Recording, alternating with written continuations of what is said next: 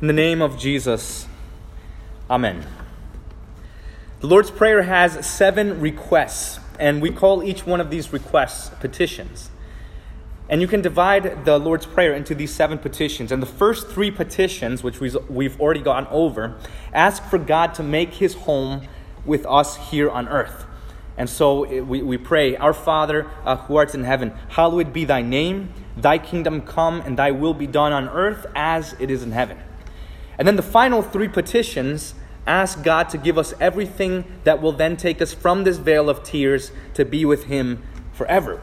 That is, we're asking for the forgiveness of our trespasses, to lead us not into temptation, and to finally deliver us from evil. So the first three petitions are about God coming to us, and the final three petitions are about us coming to Him. And the one petition that is right in the middle of the Lord's Prayer is the fourth petition Give us this day our daily bread. And this petition is not about God coming to us or we coming to Him, it's about life in the meantime, in the time in between. It's, it's brilliant. It's beautiful. This is uh, a short prayer that Christ taught us that in, in these seven petitions, we ask for everything that we could possibly pray for. Every prayer that you could think of or anything you could request of God is contained in this prayer. And so, this petition, Give us this day our daily bread, is about our life in this world between the time He has come to us and the time that we will be going to Him. And this petition is about receiving everything we need to support this body and life that is food, drink, clothing, shoes, house, home, field, pious servants, money, goods, pious spouse, pious children, obedient servants, good and faithful rulers, good government, good weather, peace, health, discipline, honor, good friends, faithful neighbors, and the like, so on and so forth. When we ask and we pray for daily bread, this is exactly what we're praying for. Every material thing that you could think of falls into this category. So it's not as if God created the world and then now he ignores it. Like he, he just wound it up and let it run according to the laws of nature. This is called deism, and this is to be rejected. It's the belief that God created the world and then turned his back and left and said, You guys figured this whole life thing out. The truth is, is that God is personally involved in our lives.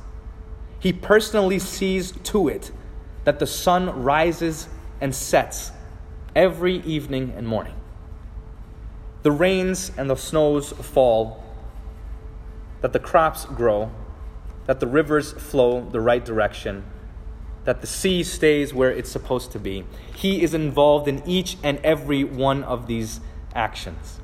He not only orders and governs the world, but also all human events. All good we see in this world is His doing. But God doesn't give us daily bread even I mean, the, the, the question is uh, doesn't God give us this daily bread whether we pray or not? And don't unbelievers have good friends? And don't heathens have houses and homes even though they don't pray or believe in God? The answer is yes, absolutely. This doesn't prove that God doesn't exist, it proves how gracious our God truly is. He provides for those who love Him and for those who hate Him. He gives good things to those who are good and those who are evil. Scripture says, For he makes his sun rise on the evil and on the good, and he sends rain on the just and on the unjust. Why is this? It's all because of Jesus. In Christ, God loves those who hate him, and he is good to those who are bad to him. He gives to those who give him no thanks or acknowledgement. He's gracious and kind even to those who are wicked and evil. The death of Christ on the cross not only earned God's forgiveness for the sins of the world, it also won every single thing we need for this body and life. The reason God hasn't destroyed the world yet because of our sin is because of Jesus' death. The reason we have clothes on our back is because of Christ's passion. The reason we have lights on this moment, the reason we have a house, the sun, rain, food, friends, and so on is all because of Christ's innocent, bitter suffering and death. He not only won us eternal life, but he won us this life as well. The entire world benefits temporally from the death and resurrection of Christ, whether they accept it or not. the Christian benefits both temporally and eternally from his death. And so, why pray? If God is going to give us good things, whether we believe in him or not, then why pray? We pray because God is our Father and we are his children. We pray because this life is much more than just food and clothing. We pray so that God would lead us to know that every single thing we receive comes from his hand. We pray to give God thanks for what he's given. So if you know in your worldly wisdom and according to the natural law that it's rude not to say thank you to people who give you little gifts in this life, how much more rude is it to not say thank you to God who has given you everything? Unbelief is selfish, it's arrogant, it's ungrateful. The unbeliever thinks he has everything on account of his own work. The Christian knows that everything he receives is from the gracious hand of God. And the, the truth is, is that there's no middle ground here. Either you are for God or against Him, as, uh, uh, uh, uh, as, as the text says. God gives everything. Either you thank Him for it or you don't. Either you pray, praise, and give thanks or you don't. Either you love Him or you don't. And that's all. And so, this is why it's so shameful when Christians don't pray to God or thank Him. When Christians who call themselves children of God don't acknowledge their Father in heaven, then they're behaving just like the heathen and the unbeliever. This is ingratitude which shows itself when you, when you fail to pray and thank God before each meal. When you fail to pray and thank Him each morning and night for the life that He gives you.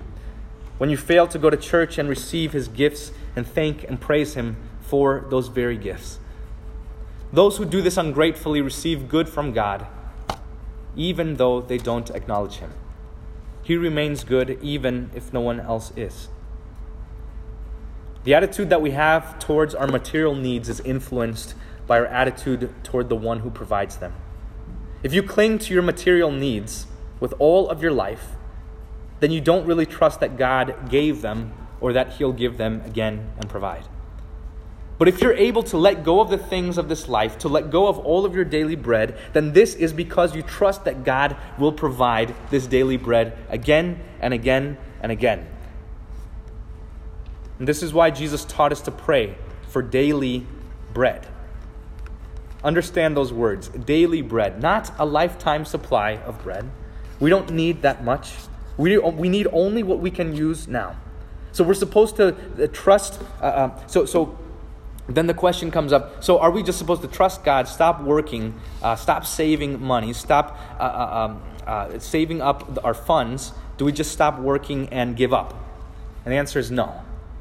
Because to do that is to test god. God has worked through means. And god has taught us to invest he's taught us to plan he's taught us to work to save our money. This is all true. But in this prayer he teaches us to pray for daily bread and trust that god will provide it for us Work and plan and save, and let God worry about where this working and planning is going to leave you.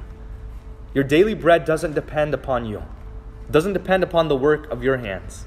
It depends upon His hand, which is opened and satisfies the desire of every living thing. Even though the flowers of the field don't toil or spin, even though the birds have no places to go and they have no houses, yet our Lord provides for them and He will provide for you. Your daily bread doesn't depend upon you.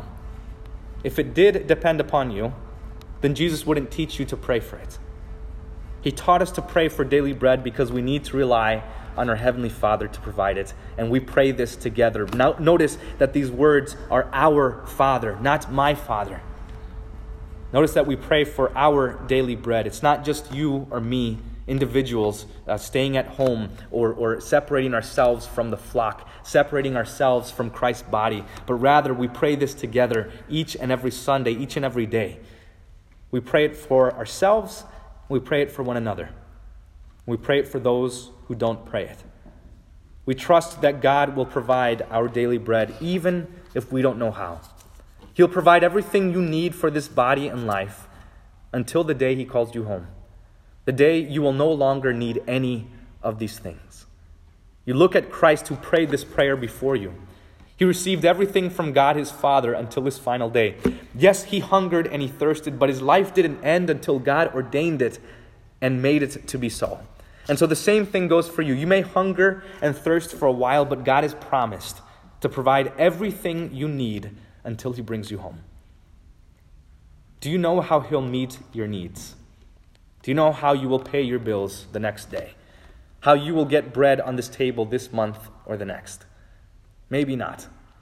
But in Christ, you know the one who will give you that daily bread. Your dear Father, who loved you to the point of sending his only begotten Son to suffer and die on a cross for you, also loves you enough to clothe you and to feed you and to give you drink. Why would he give you this greater gift and withhold from you the lesser? For Christ's sake, he has given you eternal life and provides for all of your bodily needs in this life. Listen to the words of the hymn we sang uh, till verse 5. Give us this day our daily bread, and let us all be clothed and fed. Save us from hardship, war, and strife. In plague and famine, spare our life, that we in honest peace may live, to care and greed no entrance give. Amen. The peace of God, which surpasses all understanding, guard your hearts and your minds in Christ Jesus our Lord. Amen.